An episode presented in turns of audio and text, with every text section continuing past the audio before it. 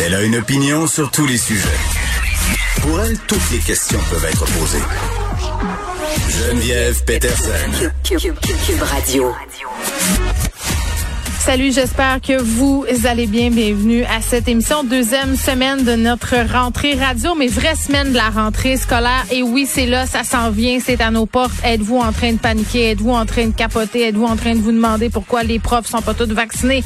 Pourquoi nos enfants sont pas encore vaccinés? Moi, je me pose un peu toutes ces questions-là. Mais la très, très bonne nouvelle, c'est que oui, j'ai écouté... Euh, hein, les consignes et hier j'ai pris mon courage à deux mains et je suis allée enfin en, ce 22 août acheter les effets scolaires de mes enfants et j'étais prête. Je m'étais préparée comme si j'allais à la guerre. J'étais certaine d'être pognée là 4-5 heures de temps. Je me disais, il va avoir des fils, il fait 52 degrés, tout le monde va être à la dernière minute comme moi. C'est pas mêlant. J'ai fait pipi avant. Là. Je me suis comme si je traversais le parc des Laurentides. J'ai dit, OK, je fais pipi. J'ai apporté des collations, de l'eau. Finalement, tout a bien été, comme on dit en bon québécois. Euh, la seule place où ça s'est gâté, c'est la file. J'ai fait la file environ 32 heures euh, pour payer mes effets. Puis ça m'a coûté comme 450 pièces. Donc l'école gratuite là, je pense qu'on repassera. J'ai fait un saut euh, à la caisse enregistreuse, mais toujours est-il que euh, c'est le signe officiel que la rentrée est là et c'est le signe officiel aussi que ce soir je vais faire une scission corticale parce que je vais étiqueter tous ces petits items là. Donc c'est ça, c'est le retour des élèves euh, en présentiel et ce matin quand je passais devant le collège de Rosemont, il y avait tout ce beau monde là qui retournait, qui reprenait le chemin des classes. On sait que les élèves au secondaire ont souffert pendant la pandémie d'être écartés, mais les élèves du collégial, les élèves du niveau universitaire, ben eux, ils se sentaient vraiment oubliés. Là. Vraiment, euh, on s'est peu intéressé à eux parce que, bon, toute l'emphase était mise sur le secondaire, mais là, ils sont de retour euh, en présentiel et ça pose toutes sortes de questions parce que il n'y avait pas beaucoup de distanciation sociale ce matin. Euh, c'est normal, on a vécu un été dans un peu le déni. On voulait pas trop savoir que la COVID s'en revenait. Puis ce sera un des, des sujets qu'on va tenter d'aborder à l'émission aujourd'hui, un peu plus tard avec Gabriel Nadeau-Dubois, la vaccination obligatoire, oui, chez les profs, euh, mais comme le proposait Dominique Anglade, chez d'autres aussi euh, personnels liés à l'État, mais c'est presque tout le monde finalement, là, quand on parle professionnels de la santé, les profs, les éducatrices en service de, euh, en service de garde, qu'est-ce qu'ils pensent de tout ça, qu'est-ce qu'on pense de tout ça chez Québec solidaire? Et la vaccination des enfants, la pression est de plus en plus forte. Je lisais en fin de semaine un article où on, on disait que bon, euh, peut-être qu'on allait euh, devancer la date pour vacciner les enfants au Québec aux alentours de 11 ans. Moi, je sais que ma fille personnellement me pose des questions depuis une couple de mois. Là, elle va avoir 12 euh, ans au mois de décembre. Pourquoi je l'ai pas, maman, mon vaccin? Pourquoi j'ai d'autres amis dans ma classe qui l'ont? Peut-être qu'on devrait dire sixième année au complet, on les vaccine. Mais mais vraiment, moi j'ai hâte de voir ce qu'on va faire au niveau des études cliniques. Là, on sait qu'on est moins au risque en ce qui concerne nos enfants. On sait que la vaccination, c'est un sujet hyper épineux qui fait pas l'unanimité. Il y a des questions éthiques là-dedans.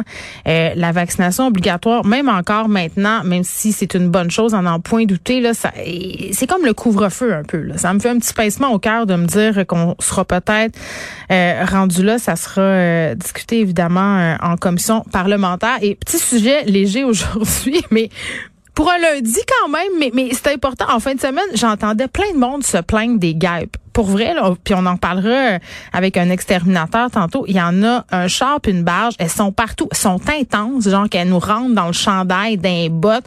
Il y en a une qui m'a marché sa lèvre. Je capotais, je savais plus quoi faire. Est-ce qu'il y en a plus que d'habitude? Est-ce que c'est vrai euh, qu'elles sont plus agressives? Les grandes questions aujourd'hui. Cube Radio. Les rencontres de l'heure. Nicole Gibaud et Geneviève Peterson. La rencontre Gibaud-Peterson. Salut Nicole. Bonjour Geneviève. Est-ce que tu t'es fait embêter par les guêpes en fin de semaine? Un tout petit peu. Euh, je dirais pas tant. Euh, mais euh, surtout les noirs, puis je vous garantis que ça fait piquer par une guêpe totalement noire. C'est quelque chose. C'est une nouvelle variété de guêpes qu'on connaît pas parce Non, que là, je il y a la- les, les frelons asiatiques, les punaises diaboliques. non. Moi, je vais tout demander ça à l'exterminateur Ouais. tantôt Oui, avec la vous crise plaît. climatique. Et oui, tu demanderas pour la guêpe noire parce que moi j'ai fait une réaction épouvantable. Guêpe noire, elle est plus noire que jaune. En tout cas, bon. Aussi dangereuse que la dinde noire. Je vais en reparler avec l'extérieur, je te le promets. Euh, OK, OK. plus sérieusement, euh, Nicole, on a parlé euh, évidemment euh, du pasteur Mukendi euh, qui avait euh, pris la poudre d'escampette la semaine dernière suite à son incarcération. Là, s'en allait euh, huit ans en prison. Euh, il y avait eu des, des... Bon, on avait discuté ensemble du fait que son attaché de presse avait dit ça se pourrait que ça soit un enlèvement. Bon, ce dont on se doutait finalement, c'est ce qui est arrivé. Là. Il a fui la justice et je souligne au Ouais. passage que lui, ce qu'il dit, c'est qu'il n'a pas fui la justice, c'est qu'il a fui l'injustice. Mais quand même, il s'est poussé, là, puis il s'est poussé. On l'a remis en liberté alors qu'on savait qu'il niait, si on veut, les faits. Euh, tu sais, je- ça pose toutes sortes de questions, cette affaire-là. Oui, mais euh, que- qu'en déplaise à quiconque là, qui nous écoute, là, il a fui la justice. Je regrette là, Oui. euh, de, de, de faire une annonce aussi euh, claire, mais on n'est pas dans un pays où on peut se plaindre de, ce, de cette façon-là à l'injustice après un procès devant juré. Après un appel, euh, on n'est pas condamné sur le champ. Là. Il, y a, des délibérations. Il y a un si on est trouvé coupable, il y a des appels possibles. Ensuite, il y a toujours une demande à la Cour suprême. Fait que on est dans un système, même si on critique là, euh, puis qu'on le claque à gauche pas à droite, moi j'ai pas de problème avec ça.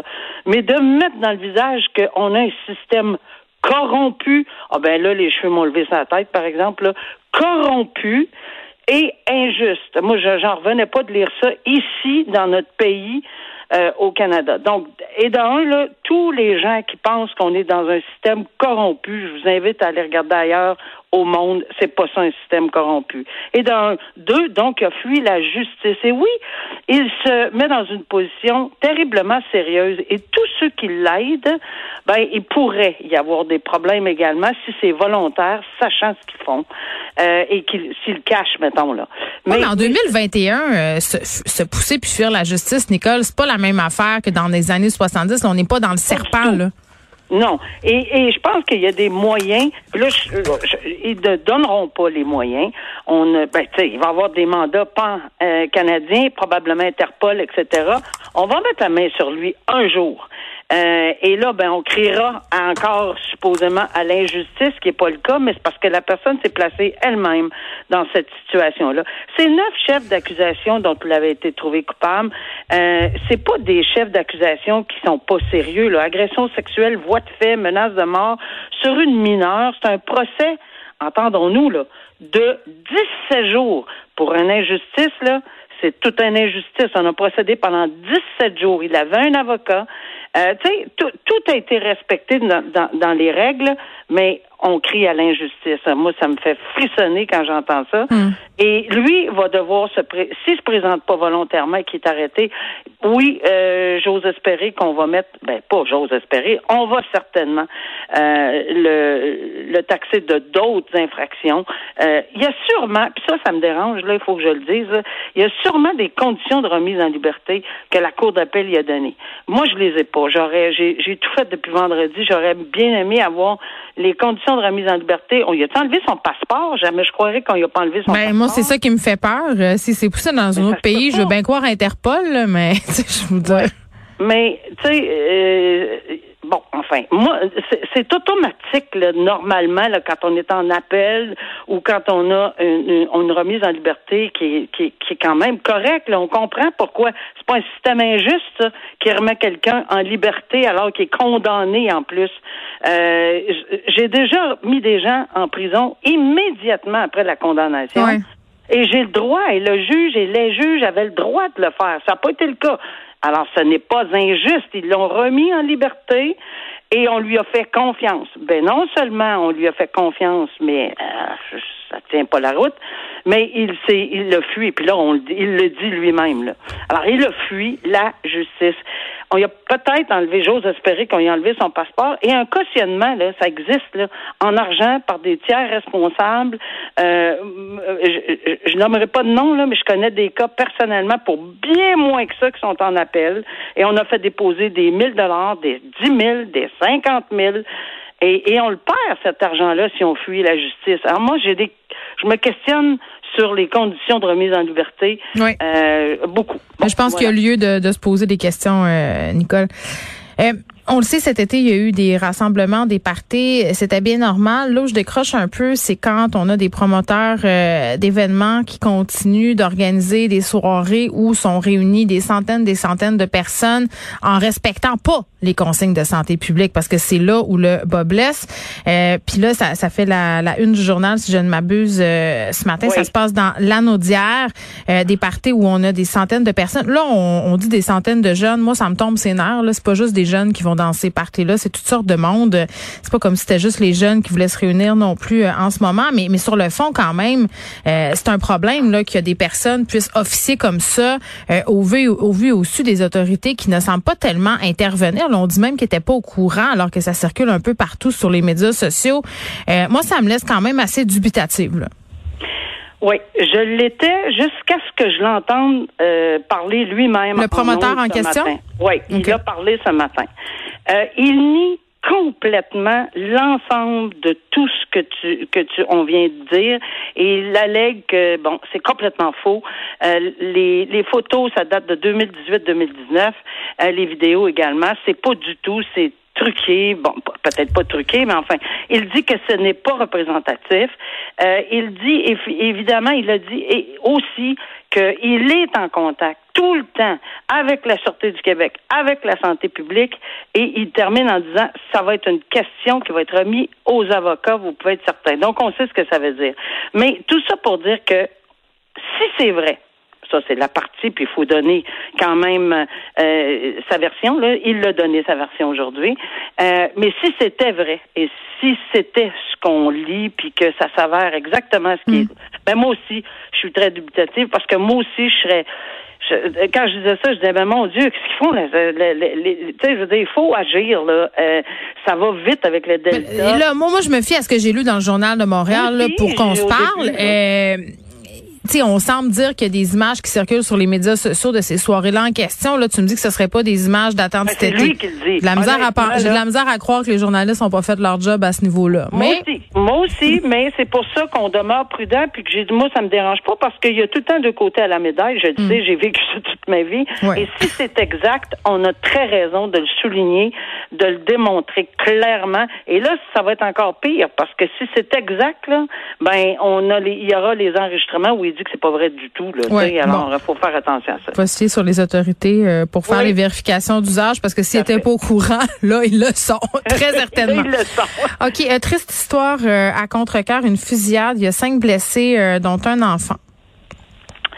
Ça, c'est absolument terrible. Puis malheureusement, euh, c'est ce qui arrive. Les dommages euh, collatéraux Ouais. dans des fusillades. Il y a personne qui sait où une balle va aller. Le ricochet d'une balle. L'enfant ou jouait devant que sa maison, là. Il jouait devant ça. Tu sais, ah, ces parents-là doivent être ah, bouleversés et Dieu merci qu'il n'y a pas de, il y a rien. Ben, enfin, on, on prétend pas qu'il va avoir des problèmes là, que, ça- que sa vie n'est pas en danger. Ce qui n'est pas le cas pour le conducteur du véhicule parce qu'on vient d'apprendre qu'il est dans un état critique. Oui. Je n'étais pas comme ça au début de très très très tôt ce matin, mais là apparemment qu'il est dans un état critique. Euh, on comprend. Tu sais, quatre personnes dans un véhicule, un enfant frappé, des possibilités d'accusation, de tentative de meurtre partout. Euh, on est rendu, ça, ça va être une panoplie, là. Je ne sais pas si on va avoir assez d'une page pour remplir euh, huit et demi par 14 euh, l'acte d'accusation. Il y a énormément euh, d'accusations qui pourront être portées en matière d'armes à feu, puis etc. là, que- que- quels étaient les permis qu'il y avait, puis des armes, de- des longues armes, etc. Et pourquoi, puis à qui, puis dans quel contexte? Bon, ça, c'est évidemment ce qui est terrible. Évidemment, quel genre de personne est-il? C'est-tu quelqu'un qui est complètement déconnecté? On va toujours penser à un examen, j'imagine. Euh, ou bien il y avait vraiment cette personne-là, quelqu'un en vue, parce que le conducteur a été sérieusement, sérieusement blessé. là. Alors, c'est cet après-midi qu'on va, euh, apparemment, vers 4 heures, qu'on on pourra en reparler un peu plus demain, exactement des chefs Oui. d'accusation, mais, mais c'est très, très sérieux. Oui, puis un enfant hein, qui avait rien à voir là-dedans, Rien, rien, rien. qui jouait devant chez eux. C'est pire cauchemar. Euh, Nicole Gibault, merci. À demain. À demain, au revoir.